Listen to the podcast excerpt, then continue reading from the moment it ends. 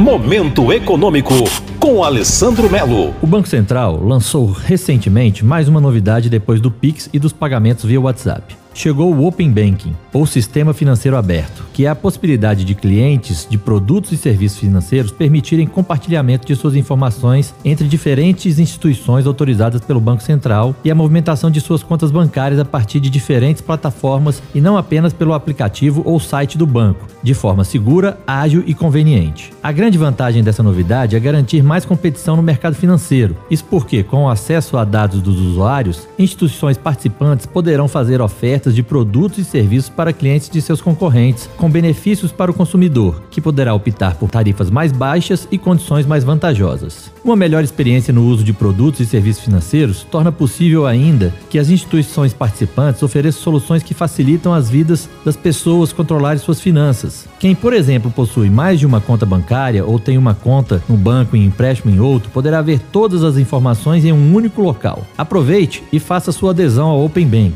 o mais rápido possível e desfrute dos benefícios de uma bela competição de mercado. Terra FM.